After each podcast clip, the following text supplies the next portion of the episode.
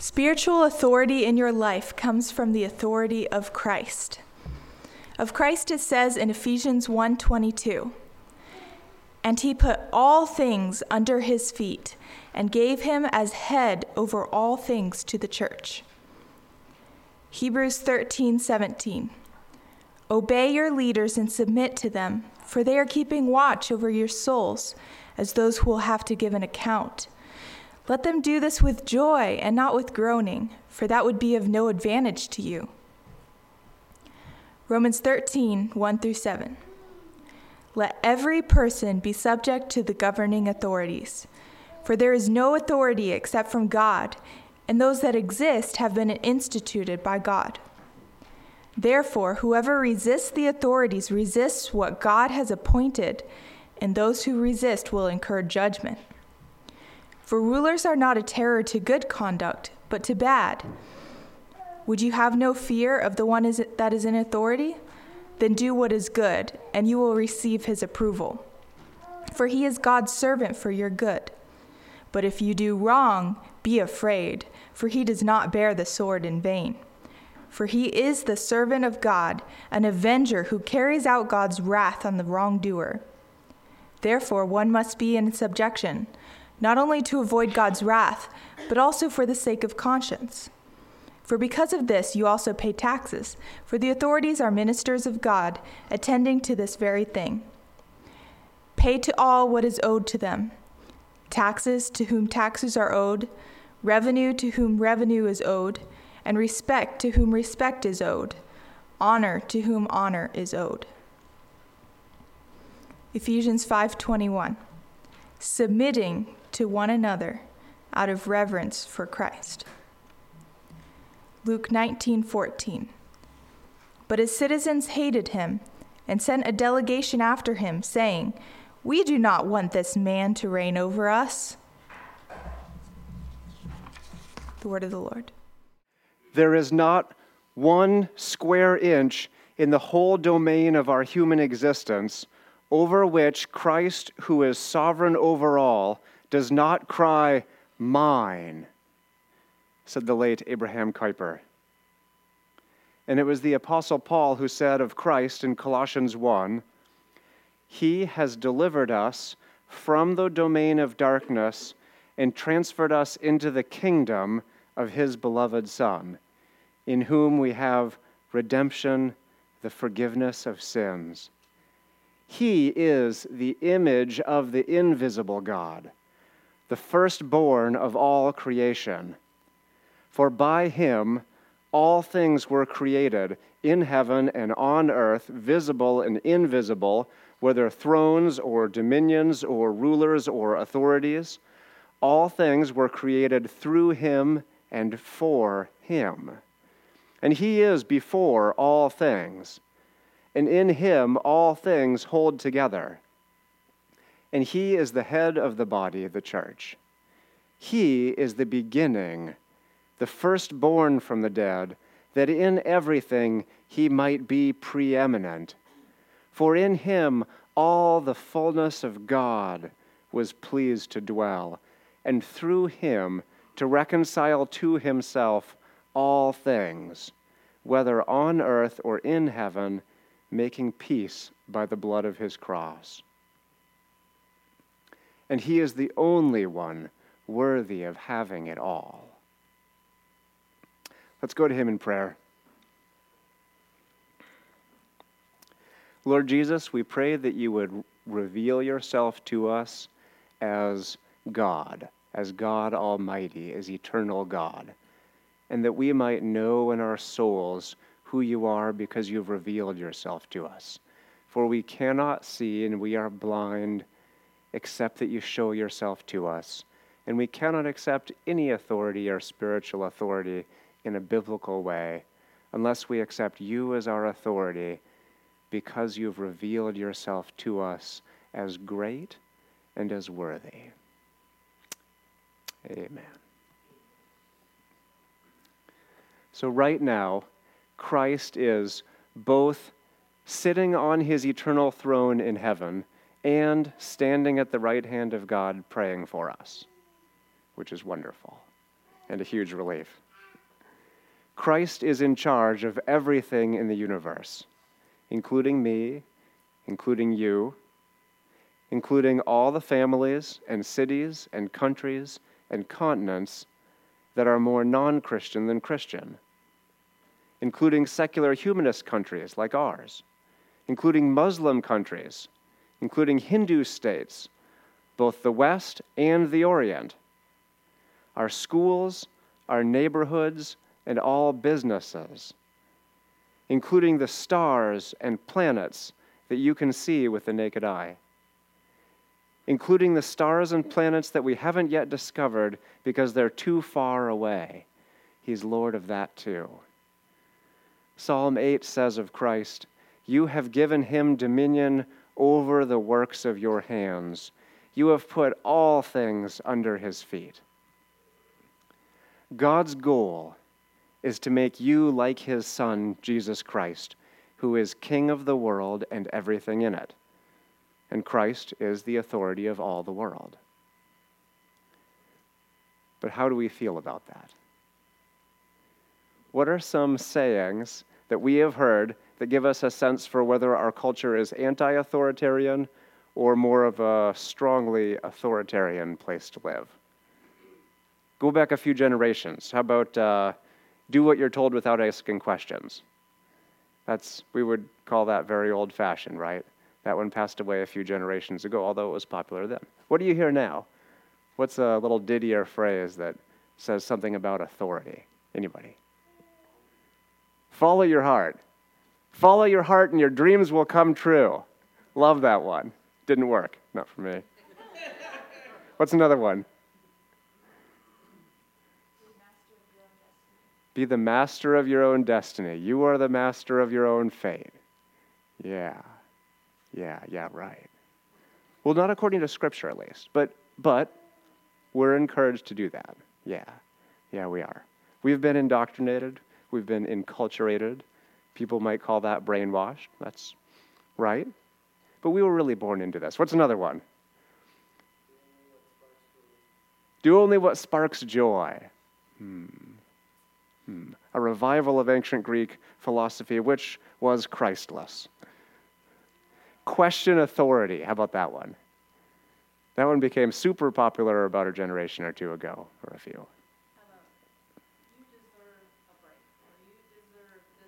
you deserve a break. Or you deserve a break. You deserve this material thing or that material thing. And you don't deserve that bad thing. So there's something in us, our culture says, that deserves good because there's something great about us. That feels good to believe. Well, that's why everybody believes that. So we've grown up in a culture that pretty strongly evangelizes its youth to the religion that we're kind of our own gods. We determine what's best for ourselves, and we can follow our hearts. We're usually pretty suspicious of authority, and we like to prosecute them harshly or publicly shame them when they make mistakes and sin. Think of any president, past or present. And that makes us feel better about ourselves.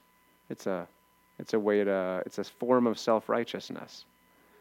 So does all of this remind you of something that happened in the opening chapters of Genesis? Someone told Eve, who was a righteous woman, that she was wrong about God, that there was a better way, and she was deceived into thinking that she was getting a better deal than what God had offered. And Adam sinned. He knowingly took hold of the fruit of which God had said, "You shall not eat of it." And with his actions, he was making a public statement before the angels in heaven and all the animals that he was like God. He knew what was good for him and what was evil for him. And he had decided that this fruit was a good thing. So he took matters into his own hands. God had given him quite a lot of authority. He was basically king of the earth at the time. But he went outside the authority God had delegated to him, and he took authority in another area not given to him, that one tree. That rebellion brought a curse on the land and its inhabitants and separated them from the King of the universe, who, because of who he is, will not share his glory with another. Today we are discussing the uncomfortable topic of spiritual authority, as Christiana read about. So, what spiritual authority? Here's a definition of spiritual authority. God is in control, and he can and does speak to you through anyone he pleases. He can use a good person or an evil person to be your boss, your president, or your parent. You are not to do anything evil that your boss or president or parent tells you to do. That's going against Christ. You are to yield to them in all the ways that are right and good, as much as possible without going against Christ. And you benefit, sometimes a lot, sometimes a little, from their leadership. Sometimes people in these positions correct you. Sometimes they help you. Sometimes they cause suffering or oppression. But ultimately, God is in control, and he can and does speak to you through anyone he pleases. That's spiritual authority. He will judge them for what they have done to you, right or wrong. As James says in the 3rd chapter of his letter, "Not many of you should desire to be should become teachers, my brothers, for you know that we who teach will be judged with greater strictness." So God is a judge, and he is a strict judge for those who have oppressed you. So that's our definition of spiritual authority. God is the authority, period. And he uses people with problems to lead, teach, and correct us. So why would God do that? Couldn't that have been done better? What's his goal? Who can quote Romans 8:28 and 29? In the back. God causes all things to work together for the good of those who love Christ Jesus, who are called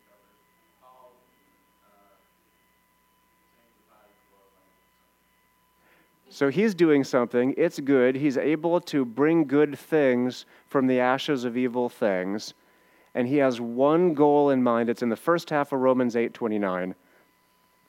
Romans 8:28 says, "We know that for those who love God, all things work together for good, for those who are called according to his purpose." And here it is, "For those whom he foreknew, he also predestined to be conformed to the image of his Son." God's goal is to make you more like his Son, so that Jesus will be the firstborn among many brethren. So we've given a definition of spiritual authority, and we've made some observations about our culture. Namely, that we have been taught or programmed or indoctrinated or brainwashed to believe that I know what's best for me and you can't tell me what to do. Sounds like my 2-year-old, sweetie. But this is a Bible church, and we think biblically, we hope. So our goal today is to be converted to Christ. Why? Because there is not one square foot of all creation, land or sea, over which Christ does not say, "Mine." And he's the only one worthy of having it all. But does he have you? Is he the total ruler of every area of your life? He owns you, and he has you in his mighty hand, yes. But is your heart fully converted to Christ? Perhaps it is not. And today we have come into his presence to ask him to give us more grace, that he might become our Lord and Savior in many more practical ways. He must save us out of our culture, which is anti-Christ. He must save us from ourselves, from being our own Lord. Spiritual authority is a gospel issue. You can't have spiritual authority in your life, like being able to be discipled by someone or being rightly related to a spouse or pastor or state government, unless you have had a special and supernatural revelation that Christ is Lord of all. You can't have spiritual authority in your life in a biblical sense. You can submit in like an Islamic sense. That's not biblical or Christian. You can't have spiritual authority in your life unless you have Christ as Lord in a biblical way. To the extent that you have Christ as your Lord, you will be more rightly related to your spouse, your pastor, your president. This is a painful thing to talk about for most of us, because in that short list, I probably named at least one person you wouldn't want to submit to. Well, don't worry. You're not supposed to blindly submit. You are supposed to submit to Christ by letting Christ speak to you and move you through them, and by submitting to them only in a biblical way. And Christ is a good leader. That's the essence of spiritual authority. Spiritual authority is a faith issue. Will you have the faith to believe that God has equipped others to bring you closer to God? You need the Word of God, Joshua chapter 1. You need the Holy Spirit, John chapter 15. And you need to be rightly related to the church, 1 John. Nowhere in the Bible does it say, you only need your Bible. You only need the Bible, the church, your family, even though all families are dysfunctional, your local and national government, even though all governments tend to be mostly anti-Christ, at least as much as he lets them be until he judges them and raises up a new civilization in its place. And you need the Holy Spirit. Will you be able to believe that the Scripture says God uses all these institutions to express his rule over you? Will you be able to submit to them in biblical ways out of reverence for Christ? This does not mean doing anything evil because they tell you to, or saying that evil they have done was in any way right. Think of Moses, who did not do what the Pharaoh, or Moses' mom, who did not do what the Pharaoh said, and when he commanded that male babies be aborted, she committed civil disobedience in the first degree out of reverence for Christ, out of reverence for God. Think of Mary and Joseph, who fled Herod and did not submit to his wicked reign, but snuck to Egypt. And thus, the Christ was preserved by the hand of God through their obedience to Christ rather than wicked government in that way. And like people sometimes flee a country's oppressive government, sometimes we move out or even flee from an oppressive family, or even a non-Christian congregation that calls itself a church.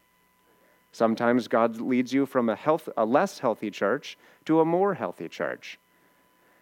God has called us to suffer for his name, but he has not called us to say abuse is okay.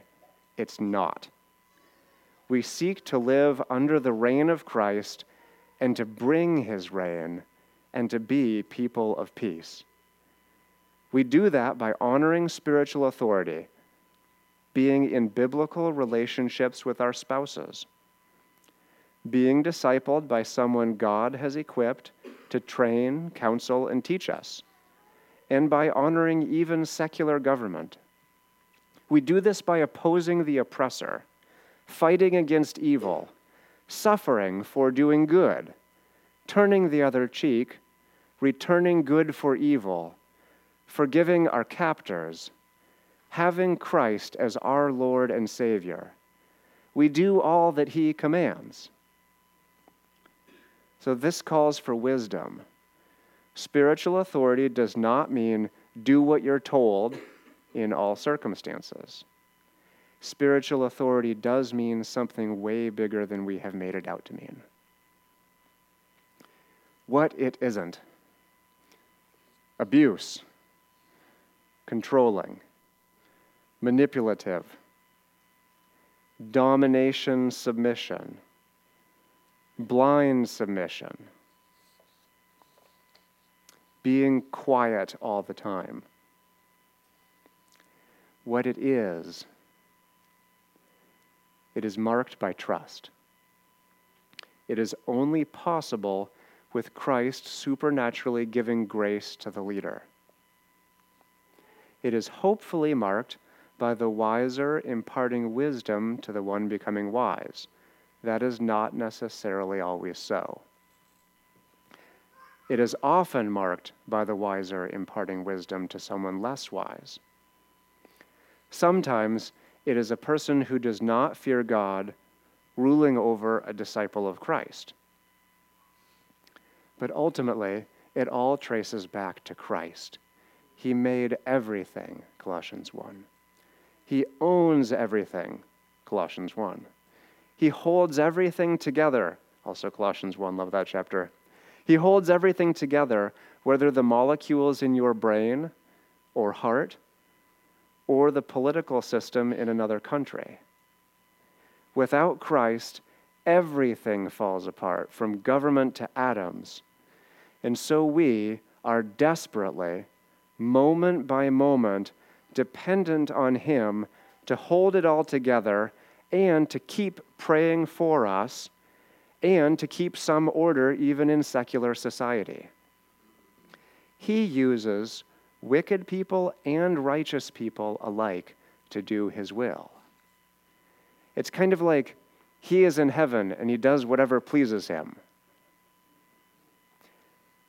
Being under Christ's spiritual authority means being uncomfortable a lot. This religion is not for people who are unwilling to be uncomfortable. If that's what matters to you most, you cannot enter the kingdom of God, nor can you go to heaven, nor can you know Christ. He will judge you and He will send you to hell. But today, if you hear this, don't harden your heart like so many people have done before you in their rebellion. The point is that Christ is a good leader, and He is a servant leader. Is the cry of your heart, Hosanna, save us, which kind of means like, come and do as you please and have your way and lead us? Or is the cry of your heart, we will not have this man rule over us, as Jesus said in the parable? Obey your leaders and submit to them. Hebrews 13:7. I think. I might have said that wrong. Hebrews 13. Thank you. Obey your leaders and submit to them. Hebrews 13:17. That means something, but since we have grown up in a culture that usually hates authority, and since we are sons of Adam and daughters of Eve, we may have a problem with that. So let's start at the bare minimum. What's the least that verse could possibly mean? Obey your leaders and submit to them.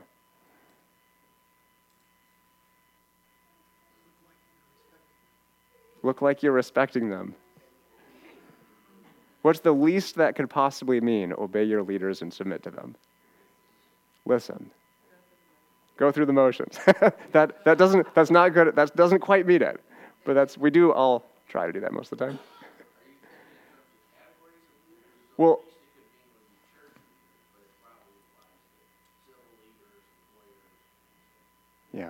yeah, thank you. My point is that the least that verse could possibly mean is obey your leaders and submit to them. There's no way to cut it. So who are the leaders? Pastors? Those working with the pastors as mentors, disciplers, and spiritual shepherds.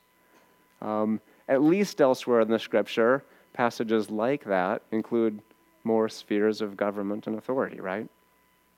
Thank you, Greg. Raise your hand if you think of yourself as a member of this church.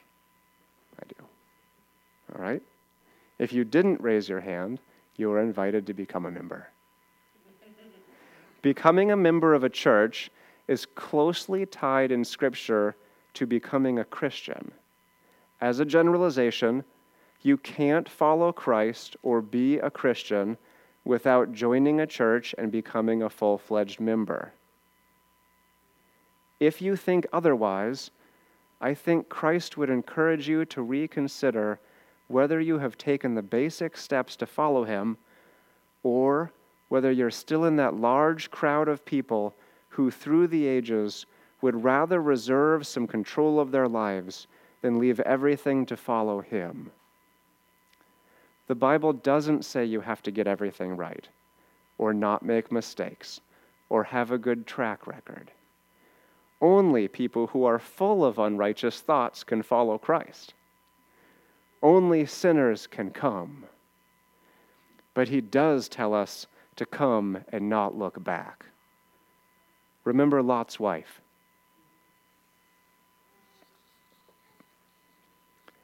Talk to any of the people on the leadership team to find out what that would mean for you and why Christ invites people to follow him by becoming a member of a church. So, how can a church member obey his or her pastor? How can you, as a modern American who has full autonomy of your own affairs, obey your leaders and submit to them? How is that possible? Wouldn't you be giving up some of your rights and sort of belong to them in a way? Yes. You would be giving up some of your rights. You would, in a way, belong to them. This cannot be understood without knowing that your leaders belong to you. So we, though many, are one body in Christ, and individually members of one of another, Romans 12:5. In Christ's new family, I'm yours and you're mine. We're his.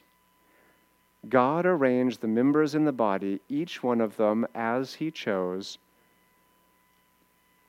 or as King James, as it hath pleased him, 1 Corinthians 12:18. None of this can be understood without knowing in your soul, deep in your soul, that Christ is good and he is in your leaders in different ways. Submitting to one another out of reverence for Christ, Christiana read this morning. Are you rightly related to your pastor? If not, you need to get right with God. Can you think of anything your pastor has asked you to do that you haven't done? Don't raise your hands. Your pastor isn't God, and so sometimes you get personal advice, which is different from a directive or command. But is there something that your pastor has asked you to do that you haven't done? When your pastor counsels you, do you go home and seek the Lord about what he said? Why not? Didn't God set your pastor over you to keep watch over your soul? Spouses, are you rightly related to your husband or wife? If not, repent. Your prayers are being hindered. Children, are you rightly related to your parents? If not, make up your mind that because you love Christ, you're going to get right with your parents by honoring them. But don't let your parents keep you from following Christ. Guard the deposit God has entrusted to you. When you become an adult, do you work to provide for your own needs and honor your parents in how you talk about them, even though you've gone out on your own? What about the government? Do you hate the government because it's evil? Or do you think there's no authority except that which is established by God? God actually causes whole civilizations to rise and fall. Daniel 2:21, he changes times and seasons. He removes kings and sets up kings. If you've read the Bible, you are familiar with the Assyrians. They were a brutal and bloodthirsty civilization. Some historians credit them with inventing an early form of crucifixion. The Bible says in Isaiah 10 that God raised up the wicked Assyrians to punish Israel, who had become totally godless. And then God punished the Assyrians for their wickedness and pride in how they went about it. So God uses even unrighteous government to conform us to the holy image of Christ. And God raised up Jesus, who is the authority over all, raised up a civilization that invented crucifixion. Will you have faith that Christ is worthy to be your authority, even though he often uses people who, because of their sin, are inadequate for the task, but who, because Christ is working and speaking through them, are able to participate in God's ongoing work of making you look like his Son through the power of the Holy Spirit who lives in you?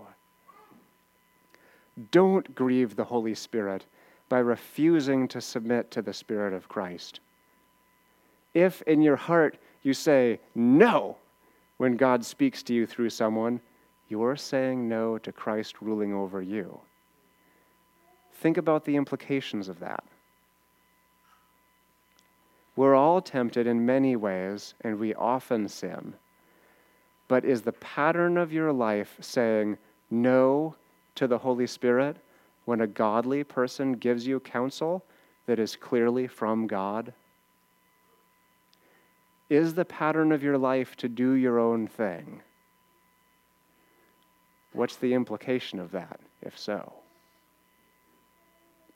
If you don't like serving Christ, and there's nothing in your heart that makes you want to give up your life and your hobbies and your choices for him so that you can pursue a life of spiritual disciplines and scripture study and enjoying God by getting to know his saints and letting others get to know you.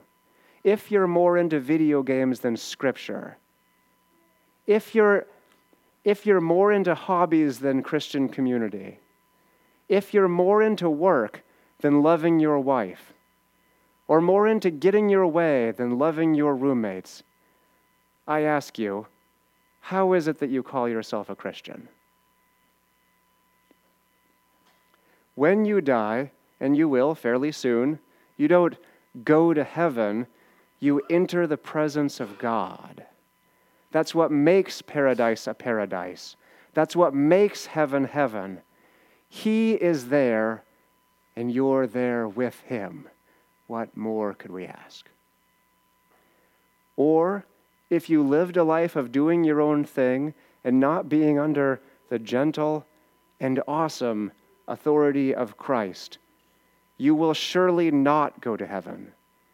If you are living a life of doing your own thing and not being led by the Holy Spirit and his word and his church, then you will be cast into outer darkness, away from the table of the Lord, away from the family of God, away from God's presence, where there will be weeping and gnashing of teeth. I used to have a reputation for being a very rebellious young man. It sort of oozed out of me. I was known as an arrogant guy. But an arrogant man God hates, Proverbs 8:13. If there was hope for me, there is hope for you. This is a call to repentance. You don't have tomorrow. If you don't follow Christ today, you have rejected Christ. Can you serve two masters? You can't serve God and your money. You can't serve God and your career. You can't serve God and sex. You can't serve God and hate your neighbor. You can't serve God and self. If you refuse spiritual authority, you refuse Christ. You're going to have to figure out how to work with and under sinful or partly sanctified people that God has raised up to teach, mentor, and discipline you. Recognize that this is God's prescribed way. As Christians, we submit to one another. The reason your pastors wrestle in prayer for you and bear your burdens and prepare sermons in their free time and overcome fear of public speaking is because we love you and we're submitting ourselves to you. And you're worth it, of course. We're submitting to Christ, who awesomely, incredibly submitted himself to a human body and submitted that body to all the same temptations I face, and then submitted that body to the death I would have died so that I might become the righteousness of God in Christ Jesus. And that's why I love him and worship him and am learning the fine art of daily leaving everything to follow him. Will I fail? Yes. Will he remain faithful? Yes. Is his righteousness enough for all my sins? Yes. Thus, he is my Lord and Savior. Now, you're going to have to figure out how to keep all of this in balance. Spiritual authority is not abuse and manipulation, or excusing abuse and manipulation. Will we be abused by people in power? Of course. Is God to blame for this? No! It is not God's fault.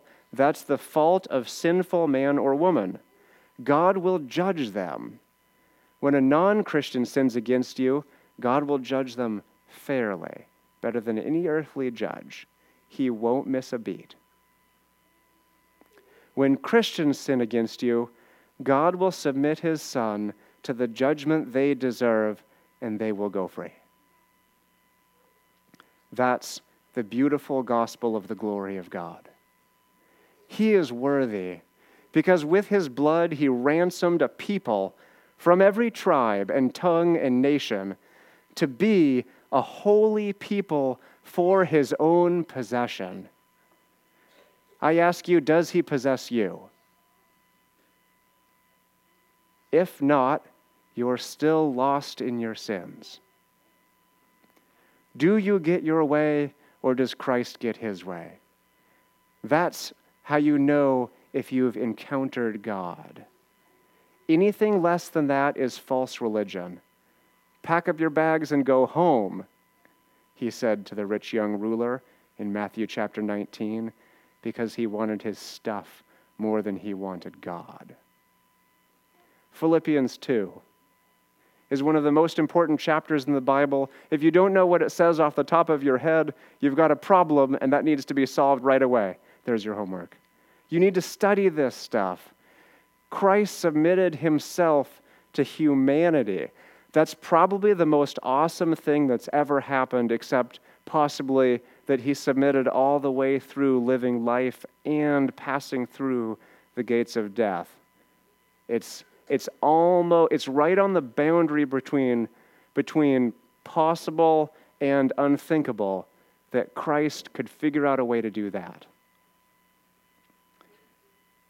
This is how we know God, by studying this stuff. Why do we love and obey and submit to this Christ? Because he is the best person you could ever imagine. He yielded up his holy and glorious life for rebels and scum and sinners like me, so that we could become the righteousness of God in Christ Jesus. There's no one like him. He's wonderful.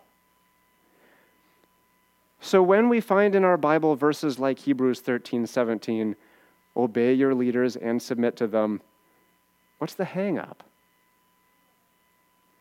If someone takes a bullet for me, should I grumble if he asks me to do some chores? No.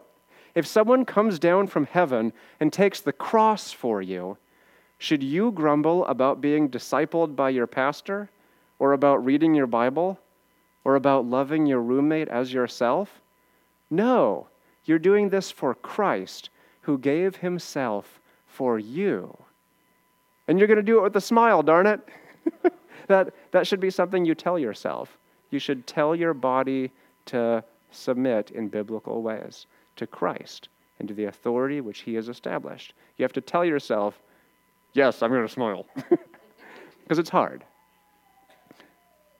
May we find grace to see how lovely Christ is and obey our leaders and submit to them out of reverence for Christ. May God be gracious to us and deliver us from abuse.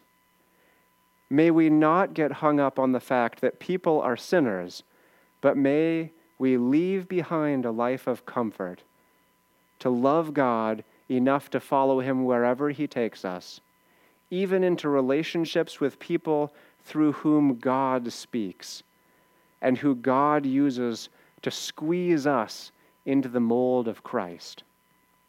We know that for those who love God, all things work together for good, for those who are called according to his purpose. For those whom he foreknew, he also predestined to be conformed to the image of his Son, in order that he might be the firstborn among many brothers. Submit yourselves then to God, that he may lift you up in due time. Therefore, my beloved, as you have always obeyed, so now, not only as in my presence, Paul wrote from prison, but much more in my absence, work out your salvation with fear and trembling, for it is God who works in you, both to will and to work for his good pleasure. Do all things without grumbling or disputing, so that you may be blameless and innocent, children of God, without blemish, in the midst of a crooked and twisted generation, among whom you shine as lights in the world, holding fast to the word of life, so that in the day of Christ I may be proud that I did not run in vain or labor in vain.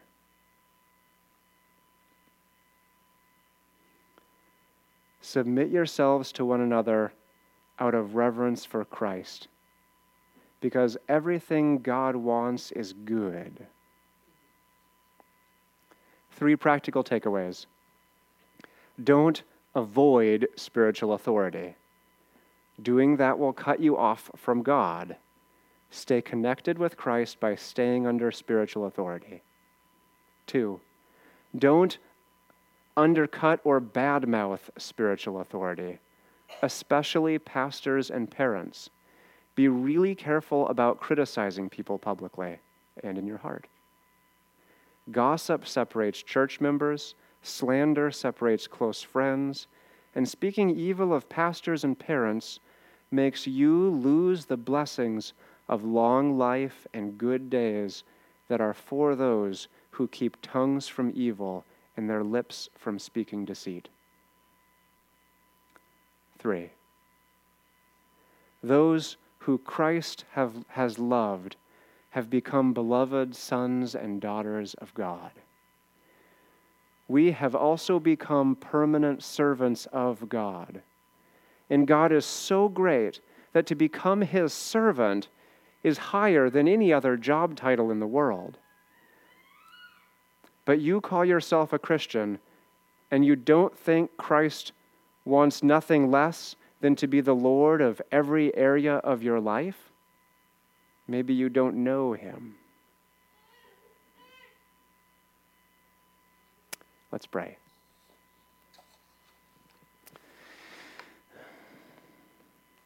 God, be gracious to me, a sinner. Amen.